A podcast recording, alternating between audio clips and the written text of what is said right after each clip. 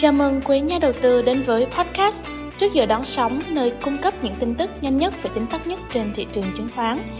Podcast được thực hiện bởi công ty cổ phần chứng khoán Thành phố Hồ Chí Minh, được phát sóng đều đặn vào mỗi 8 giờ 30 phút sáng thứ ba, thứ năm hàng tuần trên hai nền tảng là SoundCloud và Spotify. Tôi là Kim Ngân, rất hân hạnh được đồng hành cùng với quý nhà đầu tư ở tập phát sóng này.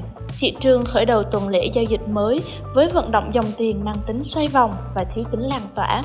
Kết thúc phiên giao dịch, VN Index giảm 4,36 điểm xuống còn 1.065,35 điểm với thanh khoản quay đầu giao dịch ở mức cao. Áp lực điều chỉnh đã xuất hiện và chính thức đưa hai chỉ số VN Index và VN30 về lại trạng thái tích lũy. Tiêu điểm ở trong phiên đầu tuần thì nằm ở nhóm bán lẻ đã giúp cân bằng lại rủi ro của thị trường. Kéo theo đó, có cả nhóm trụ đỡ là nhóm ngân hàng, nên giải ngân hay là không giải ngân?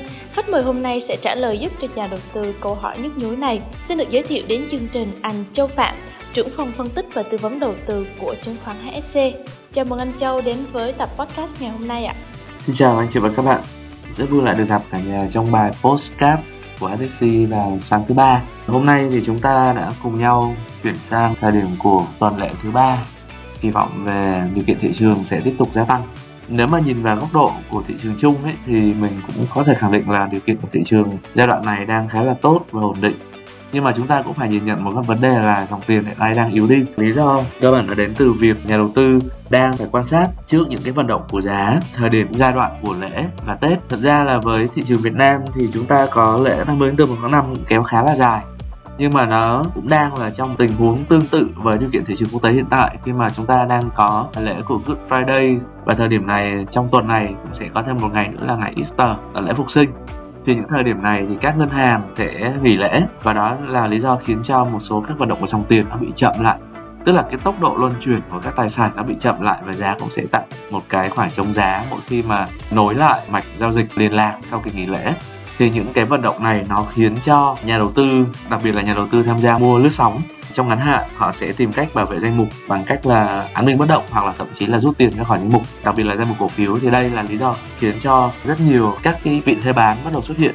Và như cái phiên giao dịch của ngày hôm thứ hai thì chúng ta cũng đã thấy rõ là vị thế bán nó cũng kéo dài và nó cũng khá là mạnh về yếu tố thanh khoản. Qua đó nó có phần nào tác động đến cái kỳ vọng về thị trường tiếp tục phục hồi cũng như là tăng trưởng với giai đoạn của tháng tư.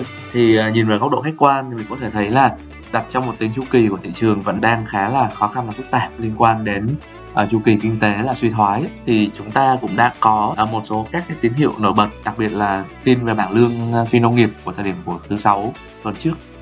Thì thời điểm mà tin của bảng lương phi nông nghiệp là thứ sáu thì nó tốt hơn so với dự báo của thị trường và khi mà nó tốt hơn so với dự báo của thị trường thì à, cái này nó là một cái tín hiệu cho thấy là thực ra à, kinh tế vẫn có cơ sở để phục hồi chứ không hẳn là quá tiêu cực và ảnh hưởng xấu đang có kỳ vọng như vậy. Thì đây cũng là một cái lý do tiếp theo khiến cho Fed nhà đầu tư cũng đang kỳ vọng là sẽ không tăng lãi suất thêm sau thời điểm của tháng 5 và rất nhiều cái mô hình dự báo cho rằng là thời điểm mà Fed tăng lãi suất lên khoảng 5% từ cái lãi liên thị trường là cái mức độ tăng lãi cao nhất rồi. Và qua đó cũng có thể thấy là thị trường chúng ta đang có những tín hiệu là chúng ta sẽ đạt được cái trạng thái là đáy của à, giai đoạn suy thoái ở trong năm nay. Mình chưa có thể tự tin tuyên bố là nó sẽ đạt đáy vào thời điểm 5 tháng 6 bởi vì là chúng ta sẽ cần có thêm sự chắc chắn. Khi mà thời điểm này thì cũng có rất nhiều các cái nhóm ngành bắt đầu lác đác những câu chuyện về doanh nghiệp bị phá sản hay là nhóm cổ phiếu ngân hàng trong giai đoạn của tháng 3 là có một ngân hàng đúng không ạ? SVB cũng đã gọi là lên đường. Thì nhìn chung ấy là chúng ta cần phải có sự cẩn trọng ở trong những giai đoạn mà thị trường xấu, đặc biệt là trong tình huống và điều kiện thị trường chung suy thoái. Nhưng điều này không có nghĩa là chúng ta ờ, nhất thiết phải hạ tỷ trọng ngay khi mà giá điều chỉnh. Bởi vì mình cho rằng là trong cái thời điểm này nó mang tính nghỉ lễ là nhiều.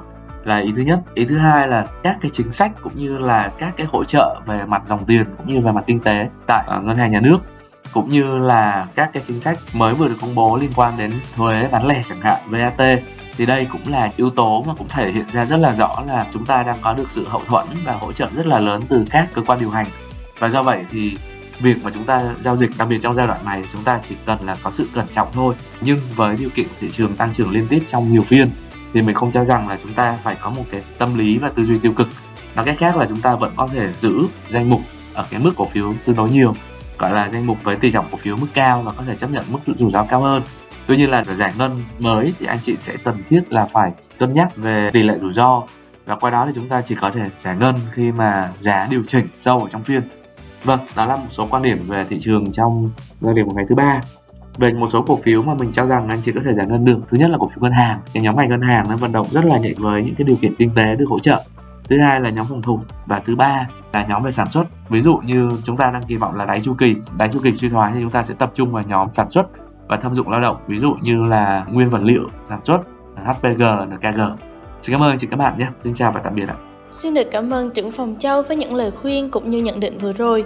Với việc thanh khoản bán gia tăng ngay phiên đầu tuần thì có thể nhà đầu tư sẽ phải cần cẩn trọng hơn khi một vài tín hiệu tiêu cực đã bắt đầu xuất hiện. Tuy nhiên, với các yếu tố hỗ trợ cân bằng từ thị trường thì nhà đầu tư chưa cần thiết phải hạ tỷ trọng danh mục cổ phiếu trong thời điểm này mà chỉ nên cân nhắc giải ngân ở thời điểm giá điều chỉnh. Xin chào và hẹn gặp lại quý nhà đầu tư ở tập tiếp theo của Trước giờ đón sóng. Trong thời gian đó, quý nhà đầu tư có thể liên tục cập nhật các kiến thức hay về đầu tư cũng như tin tức về thị trường trên stockinsight.hsc.com.vn, một chuyên trang về tài chính, đầu tư dành riêng cho khách hàng và thính giả của Trước giờ đón sóng.